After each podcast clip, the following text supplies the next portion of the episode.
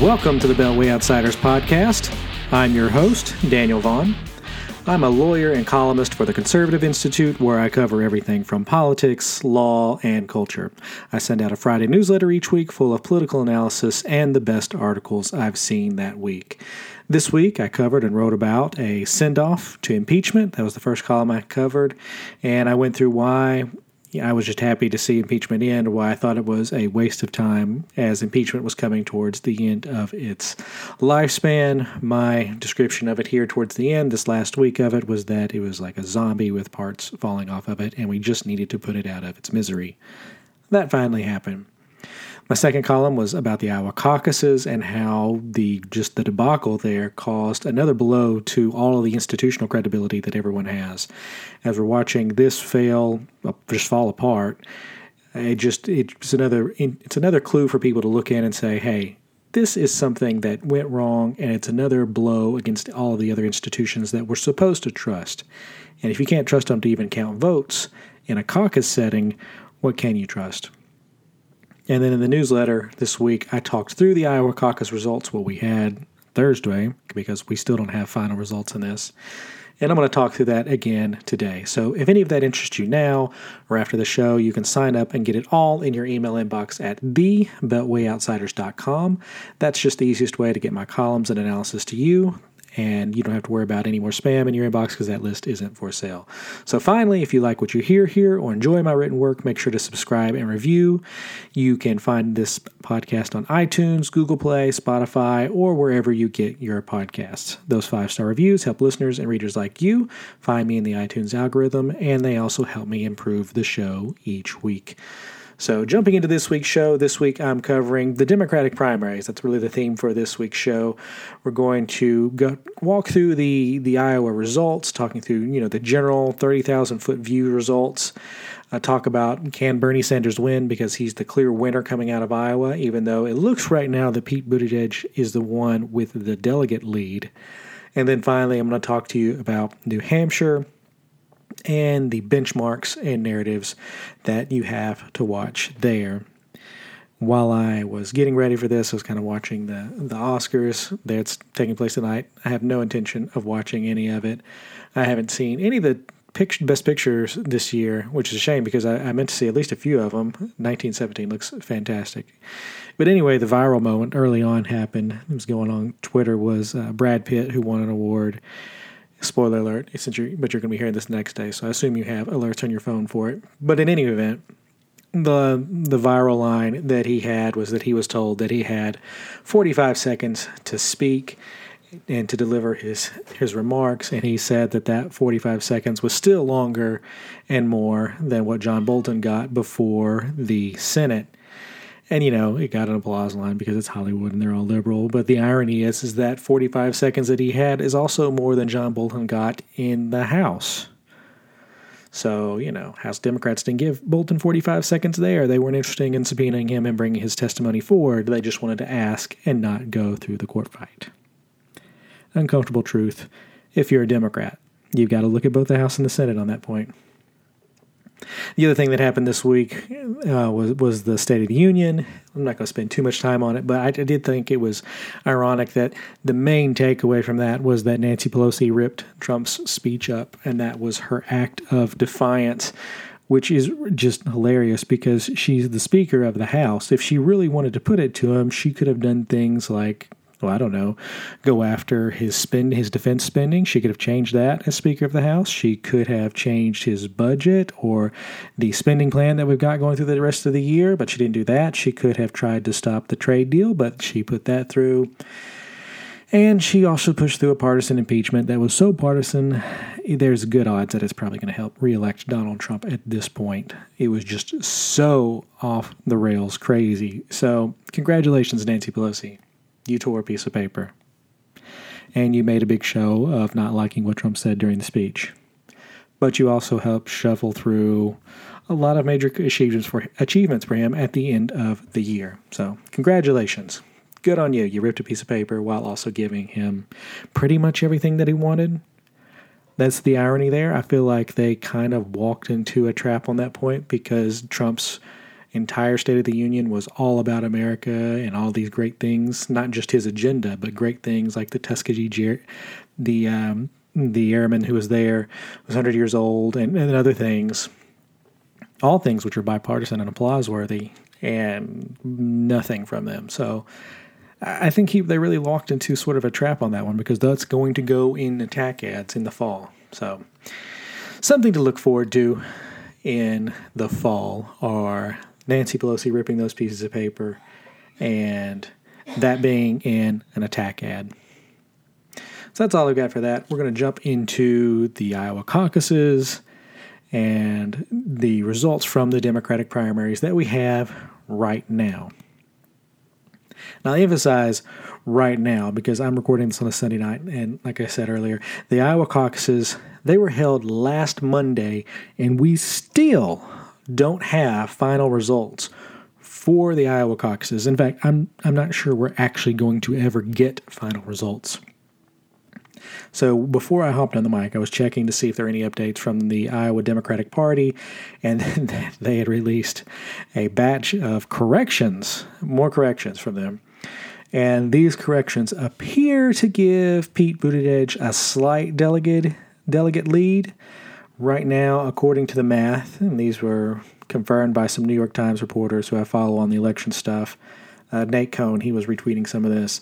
And it shows Mayor Pete with 14 delegates, Bernie Sanders with 12, Elizabeth Warren with 8, Joe Biden with 6, and Amy Klobuchar with a single delegate.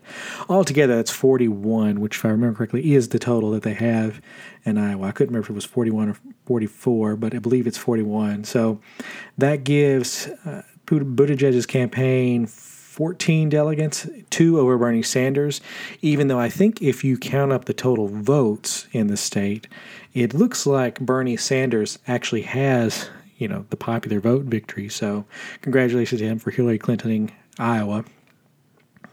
And you can also, you know, insert any joke that you want there about a socialist being angry about his delegates getting, you know, dispersed to others, even though he had more votes than everyone else. There are a lot of people making fun of all the Bernie bros out there who were angry about that fact, even though they would like to do that very thing with everyone else.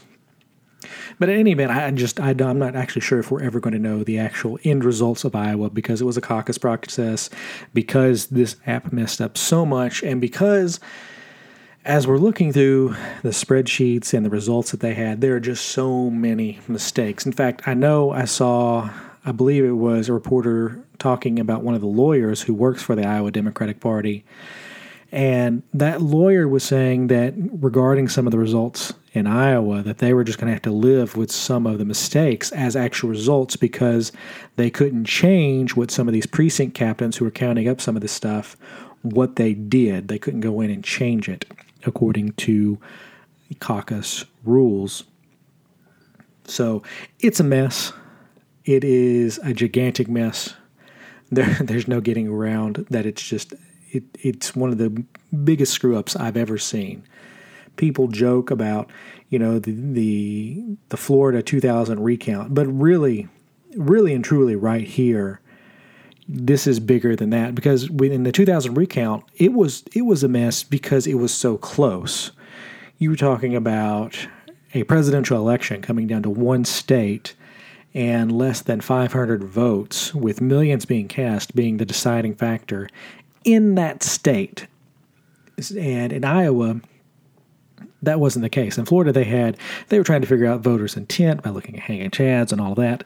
That at least makes sense. And when the Supreme Court weighed in, it was seven to two on the point of there being due process, equal protection clause uh, violations. It was five four on how to go about fixing that. But generally, it was seven to two on the broader issue of there being you know broader problems. And so, the the Florida reelection looks like just an absolute machine compared to what happened in Iowa. Because I you really you really can't underscore just how how crazily messed up everything was. Just because when you compound what they did with the fact of who it was, so the company was Shadow, which, as I wrote, I, I literally cannot believe that that an election company named themselves and their app Shadow. That is absolutely insane. You're just asking for conspiracy theories when you call yourself Shadow. But the thing about that was is that they are from the that company gets funding from the far left, the progressive part of the party. It had links to Hillary Clinton's campaign, former staffers from her. Um, Mayor Pete's campaign had uh, paid them for some services, not related to the app, but was for other things. Joe Biden had done the same, and I believe it was Kristen Gillibrand, I believe I read. She also, before she dropped out, she had paid the same company for input into her campaign. So you have this company that's taking money from these campaigns who are running in Iowa, and then they're also the ones building the technology to count the votes. Now, there's no evidence directly that I've seen that says that anything untoward happened, but you have to be beyond reproach when you're counting votes like this. Now this is a, this is a partisan election. This is the Democratic caucuses. So I don't expect, you know, this thoroughly unbiased thing. But if you're a Democrat, I would expect you would want somebody who didn't have skin in the game here, who wasn't taking money from all these different campaigns who are running in your state to ultimately help decide who wins. You just have to be beyond reproach. And that did not happen here. Uh, and in fact, not only did it not happen, there are, um, I saw something that went across my feed with where Democrats were talking about how how uh, the Nevada caucus is coming up, and it looks like the Nevada Democratic Party has hired somebody off of Pete Buttigieg's campaign to push forward their voter integrity project or some kind of project manager position that focuses on voter integrity. So, this is the Democratic primaries right now are a mess. And I, am glad that New Hampshire is coming up because it's just a regular primary. People come in, they vote, and that's the end. You divvied up everything after that. There's none of this caucus stuff where you've got these first ballots and second ballots where people are trying to choose New Hampshire should help clear some of this up because we should have results at the end of the night. I, I, I want to say we should, but you know, after Iowa, you never know what's going to happen. So, the only thing about Iowa that I think is worth watching here is because these results are so fluky. The thing that could come back with this is that if you get to the convention and the delegate count is really close between somebody like Bernie Sanders and Pete Buttigieg. Let's say they get there and they're pretty much tied. Neither of them has a majority.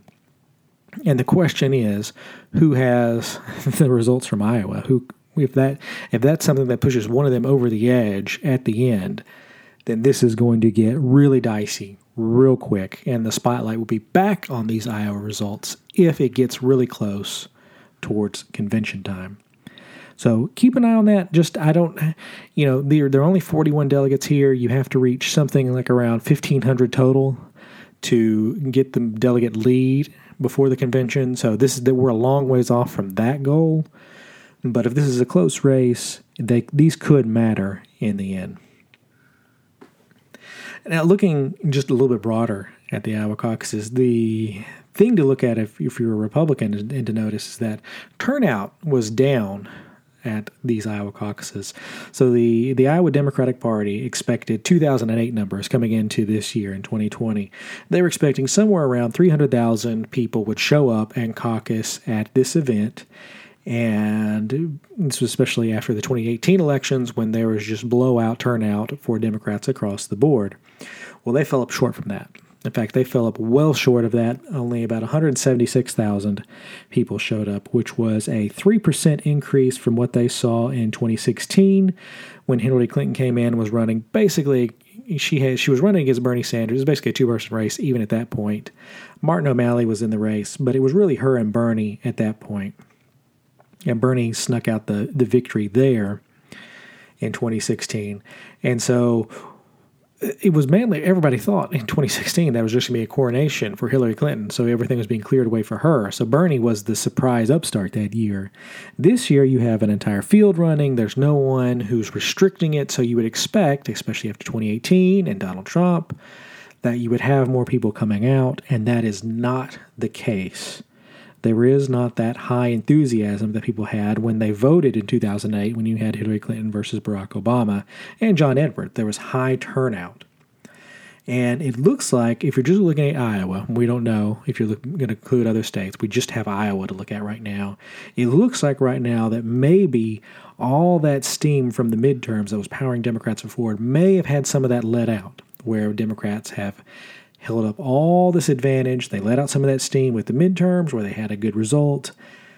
And now they pushed it all, all in on things like impeachment. And now people, in the New York Times piece that was covering this, the people they interviewed were talking about just being worn out by the news cycle. You know, not nothing went right with impeachment. Now nothing's gone right with the caucuses. And so, if you're watching all these failures as a Democrat, it could affect turnout. And that advantage that they had in 2018 in particular might not be quite what it was.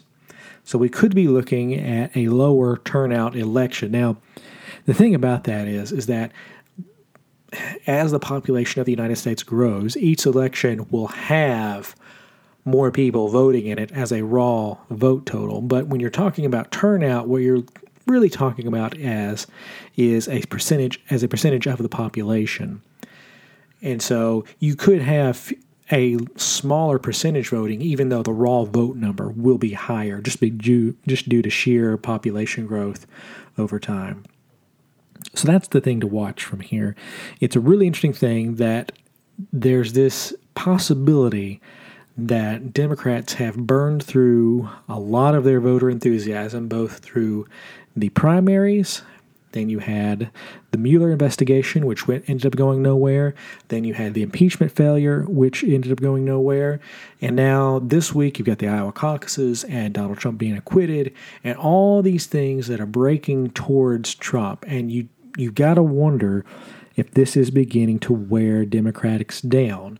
It's kind of like a football game where they came out with guns blazing in the first quarter when they had their first shot at Trump, and now going into a reelection against him, they're wearing down here a little bit toward, as the clock is beginning to run out. It's a bad time if you're looking at lower voter enthusiasm. We'll know more as we go through the primaries whether or not that's true or not. But the first results out of when you're expecting 300,000 people and 176,000 show up. That's still a lot, but it's definitely breaking your expectation there. So we're going to jump here next into the different candidates, kind of talking about that, jumping down into each individual one. As I said, Bernie Sanders is the clear front runner at this point. He has a clear path forward to take the nomination, even though everyone's giving this to Pete Buttigieg already the guy with a clear path forward is Bernie. He's more than likely going to win New Hampshire. He has that close loss, but he had more votes in Iowa. And I think that matters if you're going to some of these other states where you're showing that momentum. If, if you're only getting that two delegate lead in a place where you got more votes, you kind of would want more votes instead of getting the extra two delegates, unless that matters later on. And I just think he's the one with a clear path. And that's why, if you're looking at odds makers or Vegas or even the 538, their their model that's tracking all this, the, everything points to him having a clear path. And here's why: he has a he's going to win New Hampshire more than likely, and he's going to be strong in Nevada, where all of the people who vote in these areas, he won them last time around, and he's still popular with them this time. And the problem for Pete Buttigieg is that he's got a chance to make a splash here in New Hampshire, and then his his stock is going to drop precipitously. That's there's a reason why he, even though he came in first in Iowa, he's still a long shot, and that's because he has absolutely no support right now in any poll that I'm aware of in any state with a single minority group in the Democratic Party and I, I've joked on this podcast and my newsletters before that Bernie Sanders supporters and Elizabeth Warren supporters are very white. They can at least score sometimes in single digits in support among key demographics of the Democratic Party, which that leads off with blacks and then followed by Hispanics. There have been multiple polls where Pete Buttigieg has scored a, a, just a flat out zero. They couldn't find a single voter in a single poll in any minority group who was going to vote for Pete, Mayor Pete. So just think about that for a second. Not only is his coalition white, it is the whitest coalition in both parties right now. Because Donald Trump, when he ran in the regular general election, he got around 8% of the black vote. Mayor Pete can't even get that. He can't get a single voter in these polls to show that they support him. Now, and I know he trots out a lot of people uh, who are either black or Hispanic on the stage, but when you're at, at those events, those are the only people there uh, with any color. His his voters are suburban and they're white, and that helps him in a place like New Hampshire, which sort of matches the, the demographics that he's good with. Good with. Unfortunately for him, it also matches with Bernie Sanders. They like him a lot there. New Hampshire is just a different place in that regard. But that means that Bernie Sanders, because he has even just a limited appeal, has more of a path forward than Mayor Pete, even though you're seeing this charge forward from from Pete Buttigieg. And that's why I think right now you have to place Mayor Pete in just a clear second place. Because even though he he's got this shock win, he's got a different path forward. He's got zero percent with minorities, and he literally does not have a path forward in the South. Last time in 2016, what happened is it was the reverse, reverse thing for, for Clinton and Sanders. Clinton was getting beat by Bernie in these wider states, places like Iowa and New Hampshire. And then, unfortunately for her, she faced the prospect, she faced finally the prospect of going south, where black voters ended up delivering her the nomination straight up. Bernie Sanders couldn't break through with a single minority group. He only had these young white voters who support him again this time, but he's expanded just enough in order to make a slightly larger coalition this time around. He couldn't pull that off in 2016. I think he can this time. And he doesn't need a ton, he just needs enough to get a plurality of the vote, which is something that no one else can get right now in the party because the moderate lane, which is broader than the progressive wing of the party, is just more fractured than the progressive wing right now. Right now, Elizabeth Warren is still trailing and she can't break through, and Bernie Sanders is gobbling up all her extra voters. So you've got Bernie in first place, uh, Mayor Pete in second. I still think you have to, even though the results don't say it, I still think because of the candidates and their weaknesses, you have to put Biden in third place, even though his Iowa results are just an utter and complete disaster. His only hope right now is that black voters save him in places like Nevada and South Carolina. That is literally his only hope because he is not appealing to any other part of the Democratic and the Democratic Party. He's barely treading water right now in in New Hampshire with around 10 to 11 percent. I tend to think he's getting helped there a little bit because uh, as Nate Silver and Sean Trende have pointed out, his there's a lot of pollsters who have said he's at directly at 11%, and it's just wildly unlikely that he's going to come in at exactly at 11%. There should be a little bit more variety there. And so it looks like the people who are polling that state are herding around the same results. And so they don't look like they're all just egregiously wrong. So it could be throwing off our averages.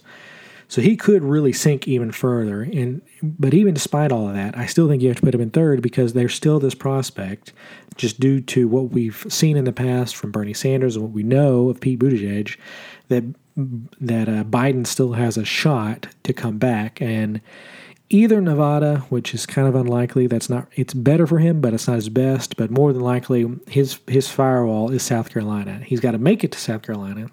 He doesn't have the money to stay in that past past that much more. But that's that's his goal.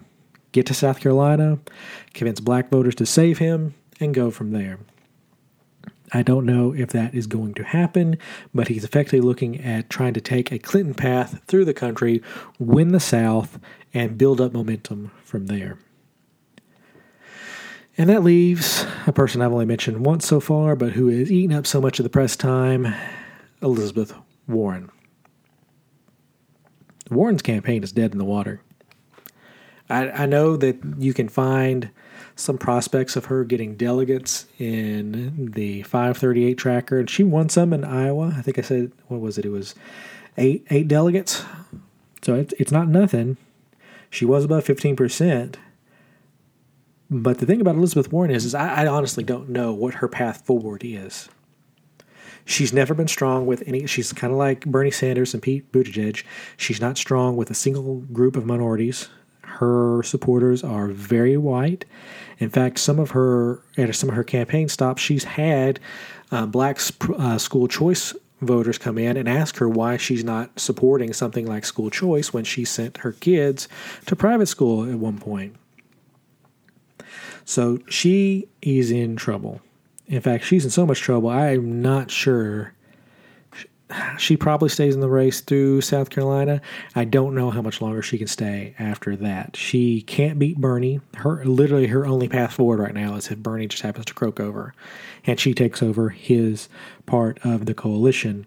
At least that's the presumption that she could do. I don't know if she he actually she actually could do that. She can't beat him and she's too extreme for the moderate part of the party. So she's stuck in no man's land where she's got her own little, you know, group of voters who like her a lot, but they're a very small subset. No one else really likes her all that much, and she's burned a lot of bridges. Early on in the campaign, when the debates were happening, uh, the former Obama administration officials, they're mostly over at the Pod Save America and all those guys, they were blasting Warren's campaign and inadvertently also Bernie Sanders, although they're a little bit more scared of him. They were blasting her for attacking various things and not mentioning how great Obama was in these debates. And that was when we had this hilarious debate where everybody came out and talked about how much they liked Obama, at least at some point. But in reality, she and Sanders are basically running on the fact that Barack Obama's policies were wrong and we need to go even more far to the left. And eh, if you're wanting, you know, an actual socialist, you've got Bernie Sanders.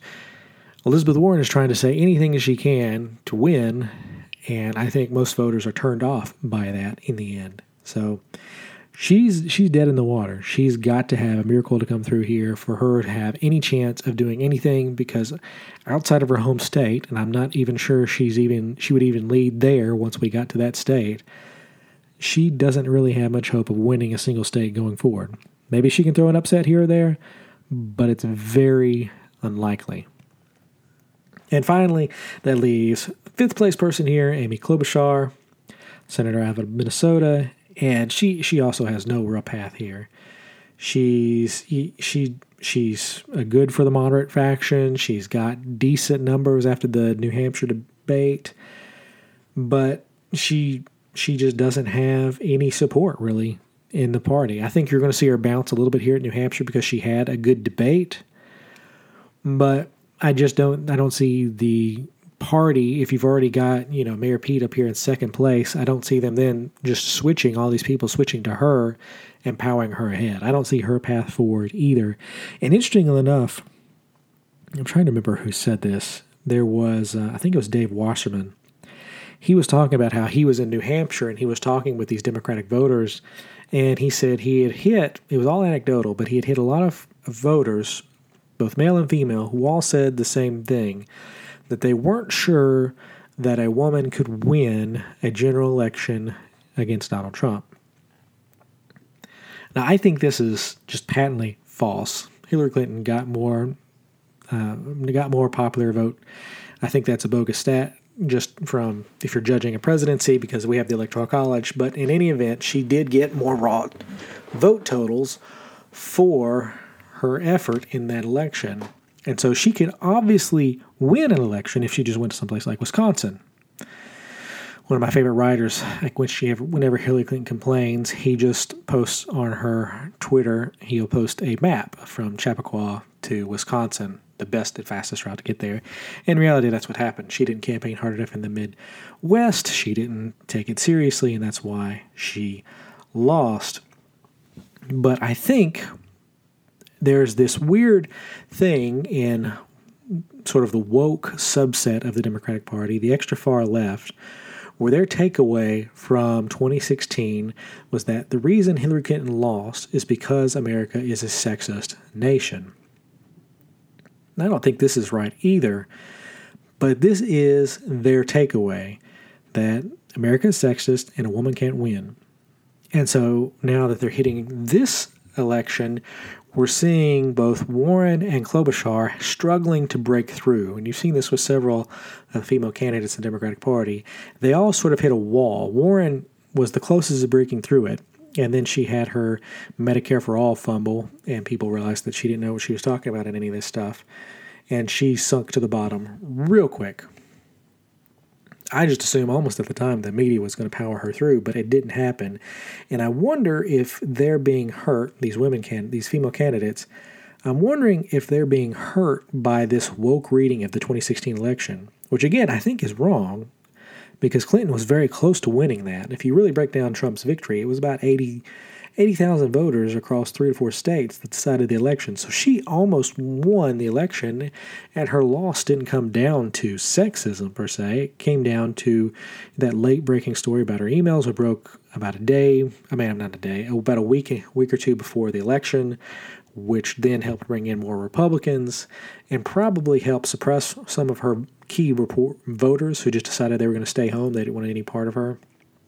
That's what I really think happened. It didn't have anything to do with sexism. But there is this belief, and I'm wondering if that belief is now in turn hurting Elizabeth Warren and Amy Klobuchar. I haven't seen anybody really write on it or study it, but it was sort of an interesting anecdotal take from Dave Wasserman, and I'll link to it in the show notes. You can read it yourself. But it is this weird thing where they're saying that sexism cost them 2016, so now they're using a form of sexism to decide who the candidate should be, which is why all the top candidates are white dudes. Or in the case of Bernie Sanders, an old Jewish guy. So it's just an interesting thing and an interesting note, I thought, from him. So, of all the candidates, Bernie's positioned again to run away with it. He doesn't need a ton of minority support, he just needs enough to offset his weaknesses. I think of these top candidates, Biden's the one who you would expect to get these in droves, to pull these in because he has that connection. I'm a little curious now why Barack Obama hasn't come out and just flat out endorsed him. That seemed to be would be the thing. If you wanted to end the Bernie Sanders surge in the Democratic Party, you would have Barack Obama come out and endorse the candidate who should do that. Now, you would think he would do Joe Biden. He hasn't done that. I don't know what his thinking is on this because I know he doesn't like Sanders. I know he doesn't like Warren that much either. So it's kind of weird to see him not step in here to try to tilt things to a candidate that he and he knows the establishment part of the party would prefer. So that's sort of the state of the Democratic primaries. Because Bernie Sanders has the clear path forward. I'm going to talk a little bit about whether or not he can win. He's the most unconventional of all the candidates left, except for maybe Mike Bloomberg, who has just a very long shot of him making a splash. But we'll talk more about him in a little bit here. But I'm going to take a quick break, and then when we come back, we'll talk about whether or not Bernie Sanders can win a general election against Donald Trump. All right, we're back talking about whether or not Bernie Sanders, or as he's sometimes called on Twitter, Bernard Sanders, which in my mind, that's what I've started to call him just because it sounds funny. Can he win? And the answer to that it just is easily it's yes, he can win, but it, I don't think it's a cakewalk like you see other people talk about it being. He obviously has high favorability ratings in the Democratic Party but I don't think it's going to be a cakewalk in the sense that it's going to be easy for him to just walk past Donald Trump and win. Even though in Donald Trump you have somebody who has below 50% approval ratings and has struggled to get above 45% for the entirety of his first term. So Bernie can win, and there's some who think that just because he is the Democrats' version of a populist, that he could beat Trump easily. I just don't think it's quite as easy as that, because one of the common frames of 2016 is that Bernie would have beat Trump. And that could have been true because in that race, because you would have had Trump with all his flaws running then and none of the accomplishments that he's had as president. I don't think that's as likely true now. And the problem is is that he's running on things like taxing the middle class and so he's extreme on all these issues everywhere that have sunk all these other candidates across the country. He won't moderate on any of these issues. He's going to be himself. That's the thing that people like about Bernie. He's honest to a fault, and he's always going to tell you exactly what he wants and what he wants to do. Which brings me to my first red flag on Bernie Sanders when you're talking about whether or not he can win. He can win, obviously. But one of the red flags I would say comes from 2018 and, you know, the Democrats had this election where they performed great across the board. But what people noticed is that the hardcore left people who were running in a lot of these purple districts, they lost a lot of their campaigns. And so what happened, one of the key statistics that I took away from that that election and that race, Josh Kraushaar got together with a progressive activist who is big in all these races, and they agreed to a set of nine candidates to watch in the 2018 election to see whether or not these far left, these so democratic socialist types, or just really far left progressives, whether or not they could win in these close races. So there's nine races they were watching. And those candidates went 0 for 9. They lost every last single one of these key races. And some of them were like Stacey Abrams in Georgia or Beto O'Rourke in Texas. There were people who were running in these close races where they had a shot, but they lost every single time. The only types of the far left or Democratic Socialists who won were people like Alexandria Ocasio Cortez. And if you need to know how hard her race was, Nancy Pelosi said a bottle of water could have won that race. And Pelosi is right the big part of that race was winning the primary. That was the actual race. Once that was done, everything else was done. So, in actual races where you had to win a general election, these progressives and these activist groups were over nine in key races. Close, but no cigar in some of them, but they lost every single time.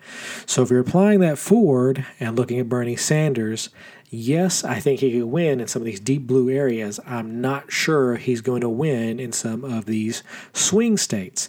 I think he can poach with his populist type message some of this. He can poach some of these Trump style voters, but I don't think he's going to be able to hold together some of these suburban areas that Hillary Clinton was able to cobble together against Trump and that was cobbled together against Trump and Republicans in the 2018 election.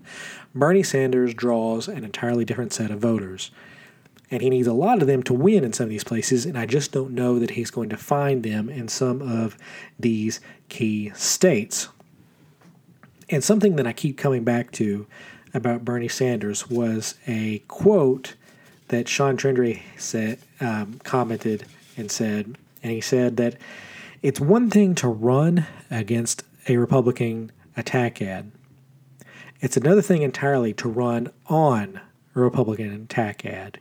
So, generally, in these attack ads, Republicans are pretty free in calling somebody socialist and wanting to use big government to take over every part of your life. And these are just attack ads that are usually, you know, they're built on some form of hyperbole where, you know, you're, you're trying to make the other person sound extreme. Bernie Sanders actually is the extreme. He is the old school socialist who wants to control all these different areas of the economy. He wants the government to seize control. He wants the government to seize control of the healthcare. His Medicare for all policy would end the health insurance industry as we know it. Everybody would get kicked off their health care plans. You would all be forced into a Medicare style plan, and then everyone's taxes would go up to pay just for that one thing. And so that's just on the healthcare front. He wants to do this in multiple other areas. I don't know that he would actually be able to pull this off if he was only a president. But if he wins the presidency, then he's probably winning some key House races and maybe in a couple Senate races, which could give him the chance to try to push through his agenda. So it is one thing, as, as Trende said, that to run against a Republican attack ad. It's another thing entirely to run on an attack ad. And I think, ironically, one of the people who is sort of seeing this before we get there is Chris Matthews on MSNBC, who, while we were watching the uh, the, the Iowa caucus, or I think it was after the New Hampshire debates. That's what it was. It was after the New Hampshire debates, and so they are talking with the candidates in the spin room and getting their takes on different things. And during one of the the cutback segments towards the studio, Chris Matthews is talking with the rest of the panel, And he decides to light into Bernie Sanders. Just absolutely light into him. I'm gonna play that clip here because I can describe it, but you really do have to hear it to to believe it. And this so this is Chris Matthews, you know, the, the arch liberal guy on MSNBC talking about why he doesn't like Bernie Sanders. I, I have my own views of the word socialist, and I'll be glad to tell them, share them with you in private. And they go back to uh, the early 1950s. I have an attitude about them. I remember the Cold War. I have an attitude towards Castro. I believe if Castro and the, and the, and the Reds had won the Cold War, there would have been executions in Central Park, and I might have been one of the ones getting executed. And certain other people would be there cheering, okay? So I have a problem with people who took the other side. I don't know who Bernie uh, Bernie supports over these years. I don't know what he means by social. One week it's Denmark. We're going to be like Denmark. Okay, that's harmless. That's, a, that's basically a capitalist country with a lot of good social welfare programs. Denmark is harmless. It's pretty clearly in the Denmark is category, yeah. Are you sure? How do you know? Did he tell you that? Well, I mean, that's what he says, and that's what his agenda calls for, right? Yeah, yeah. He's not yeah, calling yeah. for well, any. Let's I see. mean, let's see. Let's figure that one out. But we haven't seen a, a campaign yet where video of him praising the other version right. of Castro has been used. Well, but that's it a, will be used. That's a question we of haven't how, seen how that plays. Of how tangible, what what the effect that has. well, what does he think of Castro? That's a great question. What did you think of Fidel Fidelismo? We all thought he was great when he first. I thought he was cheering like mad for him I'm when he first went in, and then he became a communist and started shooting okay. every one of his enemies. Okay, hold, so, hold, hold those thoughts on the Cuban. Hold those thoughts He's on Cuban Revolution. I have to go back to the spin room and Democratic presidential candidate. So, you know, there he is. There is Chris Matthews just destroying Bernie Sanders, you know, all but accusing him of wanting to line people up and shoot him and shoot people in Central Park, which obviously is extreme. I don't think Bernie is one of those types of people. But, and this is a major but here, there are plenty of videos that if he makes it to a general election, the Republicans are going to run where Bernie Sanders is praising the Soviet Union He's going along with everything they said during the Cold War, where he's praising Fidel Castro. He's praising all these socialists because that's who Bernie Sanders is. He he lived on an actual commune, and one of the reasons he got kicked out of his commune was that he was too lazy. That is Bernie Sanders in a nutshell. He believes every last single word of what he says. He believes in, all you know, the socialists of the world will unite in the international brotherhood. He believes in the full package.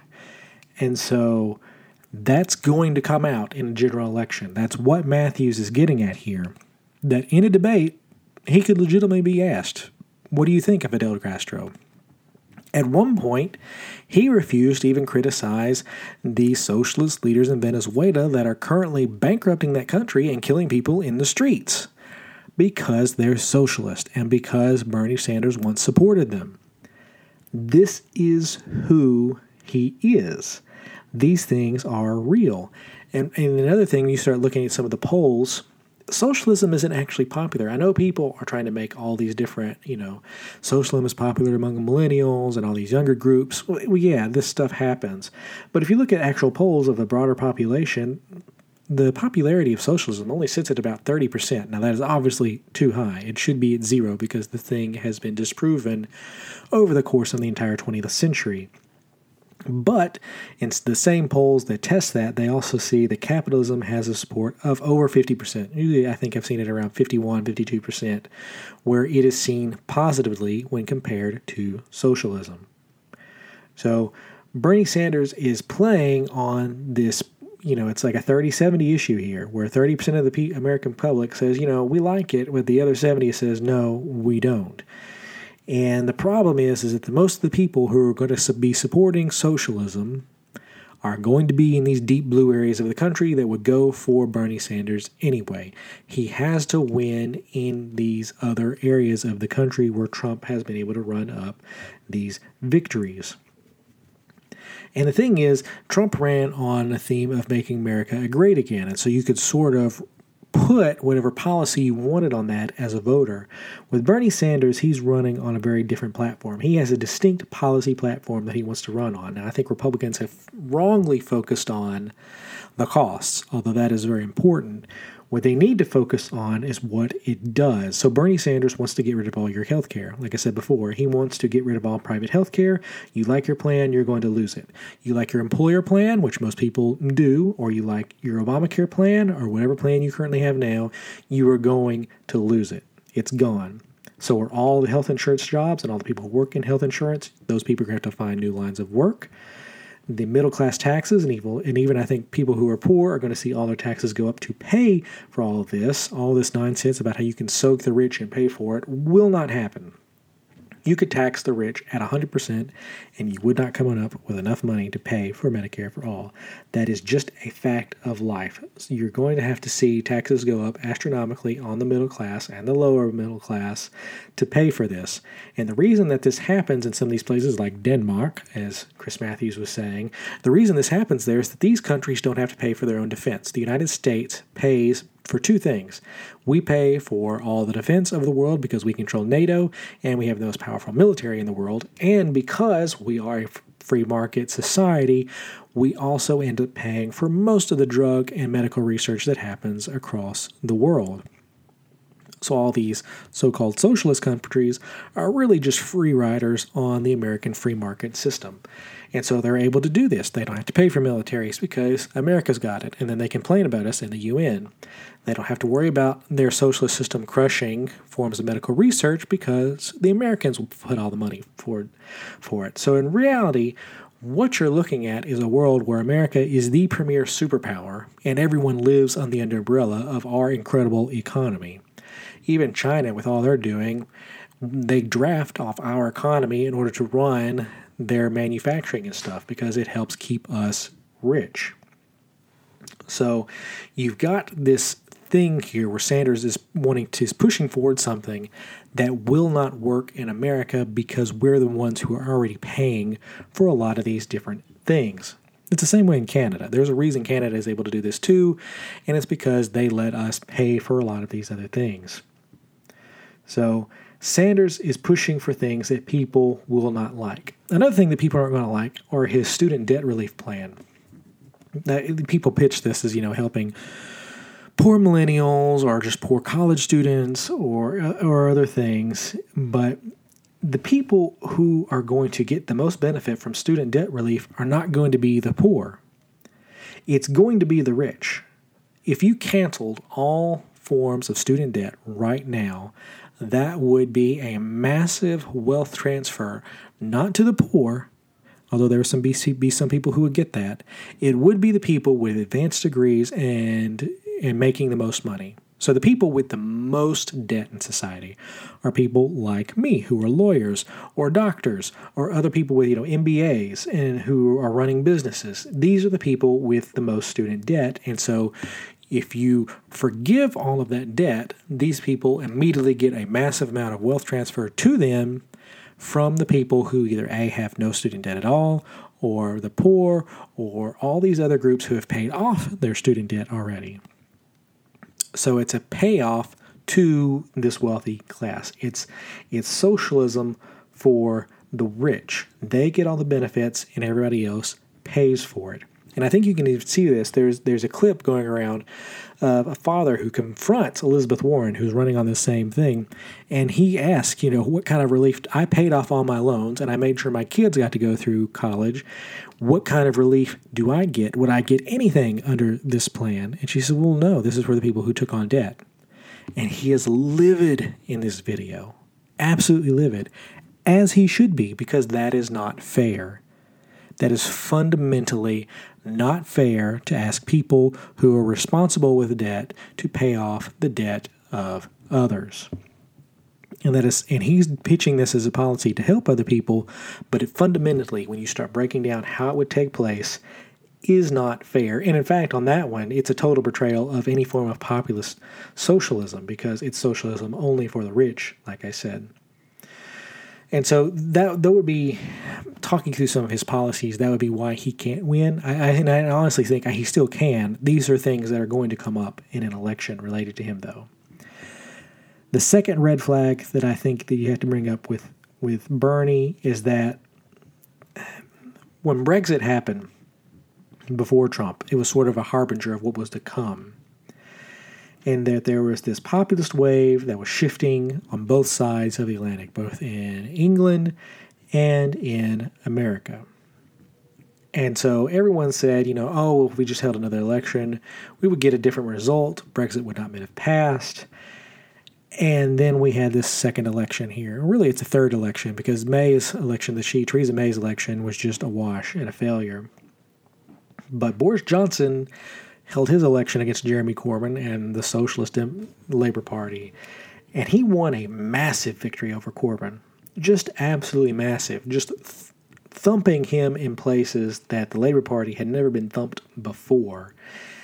And they were beating him. It was the most socialist uh, platform that the Labour Party had ever run on, and they got beat everywhere, both on both the socialist message and because of Corbyn's anti Semitism.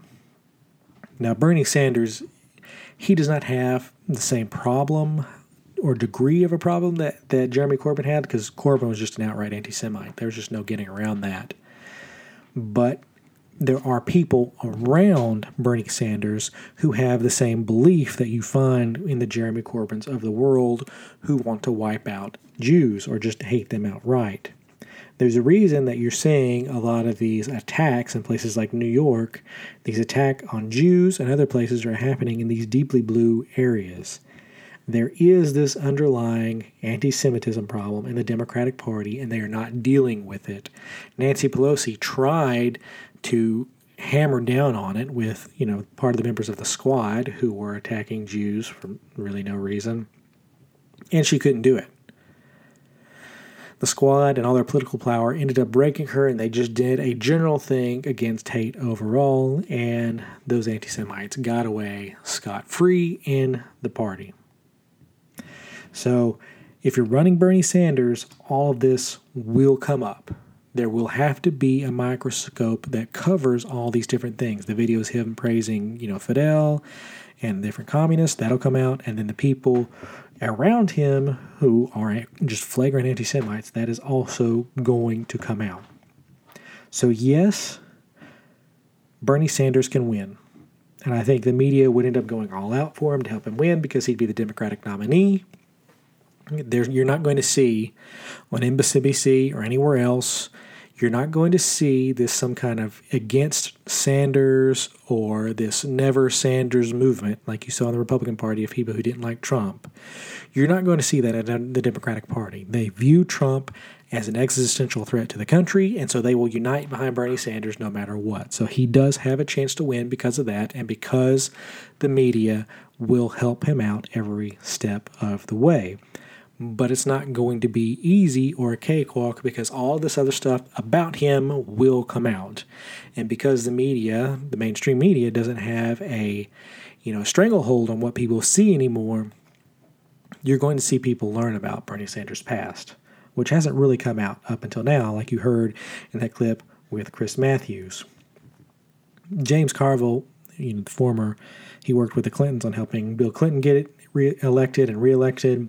He gave an interview with Vox, which I'm going to link in the show notes. You should go and read it because it's just classic. He it's full of profanity and him talking about how Democrats have lost their explicitive minds and how they're going to lose this election against Trump because they they're not only they've not only gone too far left, they're not even on the radar or the ballpark anymore. They've gone so far left.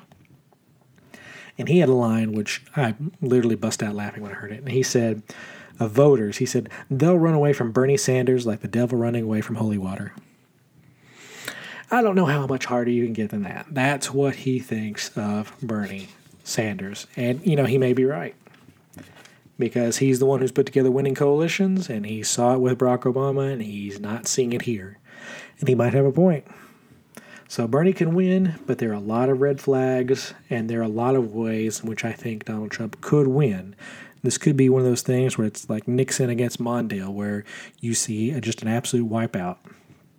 So it's something to watch. Bernie could win. I'm not sure that it will happen because it very much is an uphill battle, especially when you have Donald Trump, who's going to have a, just a kicking economy. And after impeachment, you're seeing his approval rating go up which is the closer he gets to 50%, the more likely it is that he's going to get reelected. Because when you get into these purple states, you can automatically tick up his. My ballpark estimate is when you get into some of these purple states, you can take his approval rating and give it between three to five extra points, and that's where he's going to be. So, my belief is that he needs to be at at least 45% in the averages, and that he will poll better in some of these individual states. And if he does that, I think he wins pretty convincingly. I don't know. So I don't know if Bernie Sanders can overcome that, but it looks like that's where we're headed right now. So with that, we're going to take a quick break, and when we come back, I'm going to talk to you about New Hampshire, since it's running a little long, and we're going to talk about what you need to focus on and who you need to watch in the New Hampshire primaries. All right, so we're going to talk New Hampshire baselines real quick. Bernie Sanders is the clear leader going in. My gut going into this, looking at the polls, and I know I'm going to be wrong on this because the polls for New Hampshire look like they're hurting, where all of the pollsters are trying to sort of herd around the same thing, so they don't look like one of them is just egregiously egregiously wrong. So I think you're looking at Bernie Sanders in first right now, Pete Buttigieg in second. I think you're going to see a surprise sneak into third by Amy Klobuchar, followed by Joe Biden and Elizabeth Warren in fifth. I think based off the debate on what happened, I think there's a small chance that Klobuchar surges forward and siphons off some of Pete Buttigieg's support, which will help Bernie expand his lead in New Hampshire. And then Biden and Warren are probably interchangeable there. I could believe Biden sinking to fifth just as I could believe Warren doing that. But either way, both of them should be bringing up close to the rear. You could see Warren sneaking to third as well, but in any event, it should just be a two person race in this state with the other three trying to figure out who's going to take up the rest of the vote. What to watch? Uh, I think the first thing you have to watch is Bernie's margin. So he basically has a home state advantage going into this because his home state of Vermont is right next door. So the people there know him. He won. He did really well there last time, and so if this is close, it raises questions about his viability going forward. If he's not able to blow this out, it's people are going to ask, okay, well, there's apparently a cap on how much support he's going to get in the primaries. So it just depends on when the moderate wing kicks people out and who can take that spot and start winning delegates over him.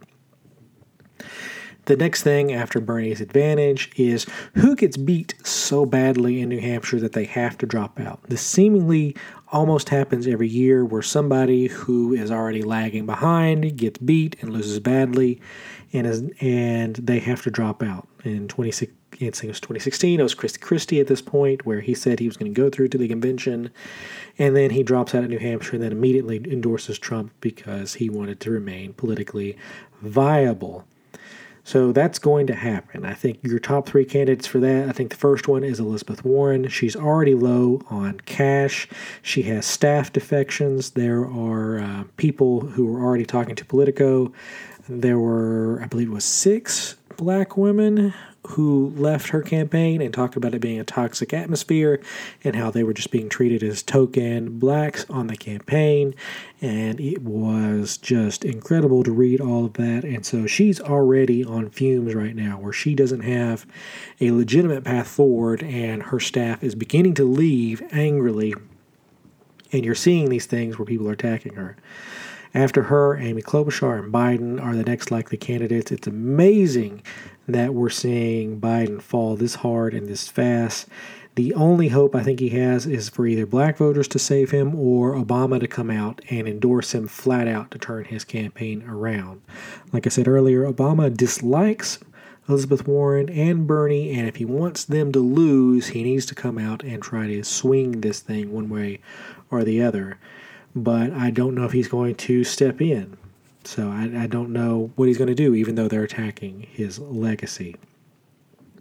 The other thing to watch coming out of New Hampshire is mm, uh, Mike Bloomberg in the national polls. He's gaining ground. He's into double digits now. I'm seeing him poll at at least 10% or more. in several polls now. And so, what is he looking to do here? His only play is for Super Tuesday. He's got to do well there. With Biden, you know, lagging behind, he sees this as his opening. But I honestly don't see a path forward for him either because Bernie Sanders' favorabilities are in the 70% range. Mike Bloomberg's favorability is at like 41%, 48%. It's not even above 50. People universally don't like him and I think that's true of just about everyone. Once you you know see him for a while, you learn, oh yeah, no, this guy's kind of awful in every conceivable way.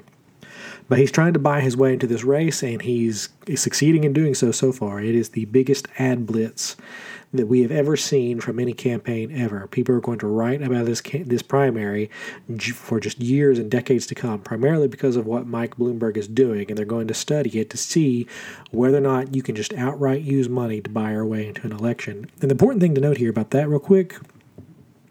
Bloomberg and his capacity to buy his way into the election has nothing to do with Citizens United. He is an entirely self funding campaign, and he can do that if he wants to. Current campaign finance laws do not preclude him from doing this.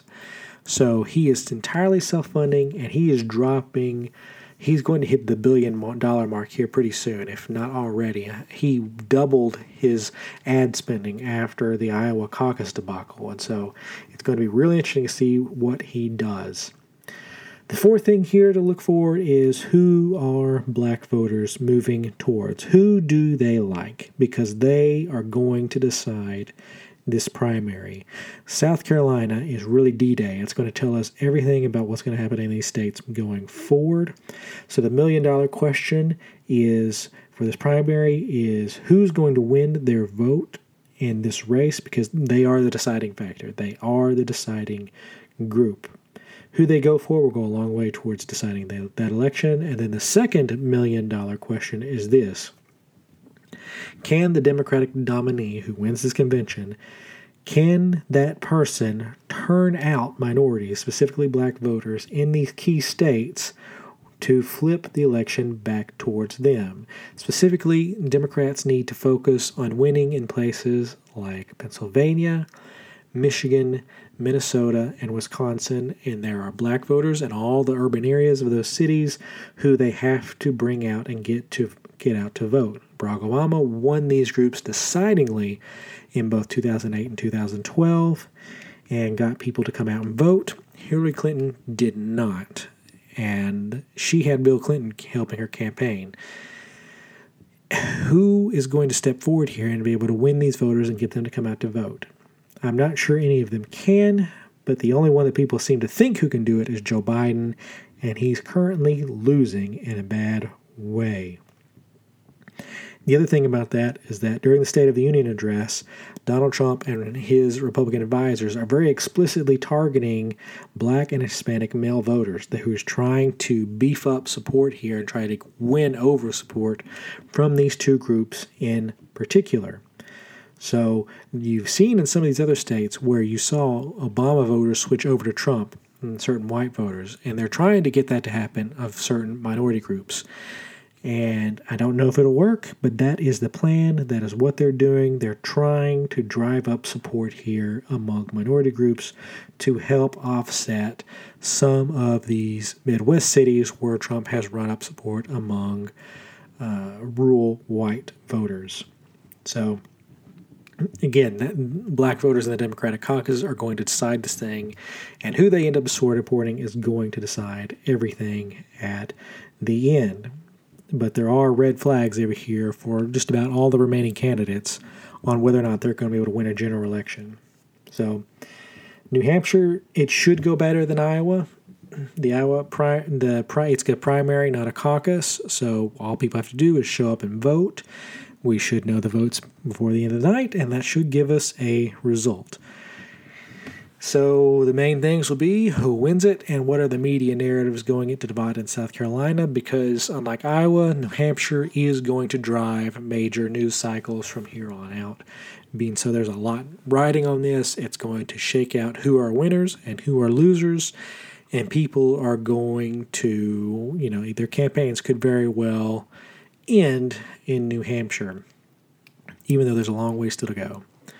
So I I think there's still a, a good chance we're heading towards a contested convention. I'm not entirely convinced. Bernie Sanders has the best path forward just because he hasn't proven that he can win minority voters as a group yet. I think that could change in South Carolina, but if it doesn't, it's going to make things very complicated come convention time. And the same thing's true of Pete Buttigieg, who has his surprise win here. So there's a lot of uncertainty in the Democratic primaries. It's a lot of fun to examine and talk about. And I think that's just about everything I've got to say about New Hampshire and going forward. So, questions, comments, or corrections or feedback, you can reach out to me in the contact information in the show notes. Or, you know, you can always hit me up on Twitter at dvaughanCI. You can look out for next columns on Monday and Friday at the Conservative Institute, and the newsletter goes out early Friday morning, so make sure to sign up for that, and you'll get the next issue. Thank you for listening to this podcast and making it a part of your day. Remember, if you liked and enjoyed it, make sure to send in those five star reviews to help us out in the rankings. I hope to see you again, but until then, I am your host, Daniel Vaughan, signing off for this week, and I'll see you guys in the next episode.